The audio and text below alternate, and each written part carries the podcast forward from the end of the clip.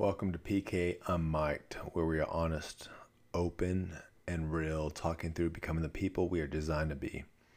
Designed to live and living for a purpose. So here I am late at night after some team calls. It's hot in my house, so I took my shirt off. It's summertime here in Dallas, Texas, and it's about 108 degrees. I grew up in Southern California, and so it used to get hot in Southern California, but when the sun goes down, the breeze picked up off the ocean. It used to cool things down quite a bit. Here in Dallas, Texas, it does not work that way. Sun goes down and it's still 98 degrees when you walk outside, sweating when you take three steps. It's absolutely incredible. Hey, but what I want to talk about tonight is um, we don't have a gun problem in this country. We have a mental illness problem and we have a leadership problem. I'll explain the first, and I'm not going to get into it too much tonight. But the mental illness problem.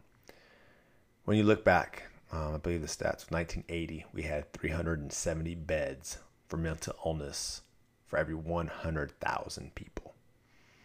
Today, we have 17 beds for people per 100,000 people. And you may ask why, like, why did we cut back so much on beds? And that's a whole other discussion. But you got to understand what's going on within politics, within the softness of people, within people not willing to admit that we have a problem. It is simple the fact that you know we always make movements based on emotion. Policies are always made on emotion, not logic. They use gun violence, a tragedy like what, what's happening with school shootings. They use emotion in the moment to push a policy to get votes. They push a policy to make them look better. When leadership, when leaders learn how to use logic, understanding, they're able to take a step back and take a deep breath. And what I mean by that is this mental awareness and um, problem with the beds 370 per 100,000 to now 17 beds. You had a few people who were put into mental illness beds, facilities, drugged up, who probably didn't need it. It happens. Mistakes happen. We're not perfect as society. But when that happens to a person and their family, can make enough noise and the media can get involved and politicians can get involved within that mistake, policy starts changing. Funds start decreasing towards these facilities that were helping mental illness people. And when emotion and enough energy and enough momentum and enough lies and enough stats are twisted and turned to push an agenda, you get less beds. And so when you lead to a place where we're at right now, people who should be getting help,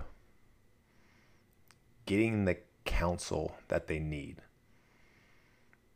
are no longer in a facility getting the help they need, but they're on the streets. And when you have mental illness on the streets, they're going to make bad choices. And we can talk about gun policy. And do I think there needs to be gun policy? Absolutely. Do I think there needs to be maybe a better background check or make it harder for people to get guns in their possession? Absolutely. But to take them away, to make this what it's all about, is really just a band aid fix. We are bleeding, we are gushing out blood from our hearts we're in a society of broken people. We're in a society are people are looking for answers. We're in a society where people are hurting and they're broken and they're going to the next thing to make them feel better. Then they turn to the next thing to make them feel better. Right now, it's like, hey, if we push stronger gun policy, we're going to feel better about ourselves. So let's continue to push this. If we continue to push equal rights for everyone, whether you're a woman but you really feel like a man, and push policies because you feel like you should be this gender or that gender. We're going to feel good about ourselves. But what continues to happen when we put band aids over these fixes like that is people get what they want and then they realize they're not satisfied. And so when you're not satisfied, you crave more. And then you take the next step and the next step and the next step. And before you know it, we're in a place where we're at right now. People don't know what they really want. They don't even know what a woman is. To ask the question, what is a woman? You can't answer that. Shows you how far we have come as a society to get away from the fundamental values that we were built on. Mental illness. We could be helping these people. We have a whole month dedicated to this. Leads to the next thing the broken down of the families. I remember when I was growing up, it was rare that you would have a friend whose family was going through a divorce. In fact, when you had a friend whose family was going through a divorce, it was a sense of sadness. And now, my kids who are in school, it's rare to find a family that's been together since the child's been born. And when you start breaking down families and studies and statistics and all show that kids that come from broken homes have a bigger struggle in front of them than the kids that don't. And when you have broken homes, you take the dads out of the families. And when you take the dads out of the families, statistics and studies again show kids with dads who aren't present have a lot more struggles to go through, including mental illness, behavior issues. On top of that, when you look at statistics, and it says one out of four girls will be abused before the age of 18, and one out of five boys will be abused before the age of 18, these children are being introduced to things that they should not be as children, which messes up with their mental capacity to understand and navigate life. And now you take the dads out of it and the families out of it to help them navigate this brokenness and these tragedies they go through. They grow up trying to learn and navigate it themselves. They become adults. And when they become adults trying to handle their own brokenness as children with no help from anyone around them, they make bad decisions.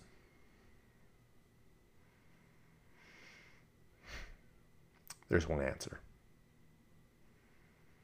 It's Jesus. He says, I am the living water. If you come to me, you will thirst no more. The problem is we lack leadership. We lack leaders with moral character that are more driven, more focused, on what the votes are saying, on what the media wants to push. They're more focused on where the money is coming from. They're not focused on us as people. And when we do have leaders that step up, that seem to take the right steps, they're smashed, they're taken out, they're silenced. To turn your head and look the other way. To be ignorant that this thing isn't happening the way it is.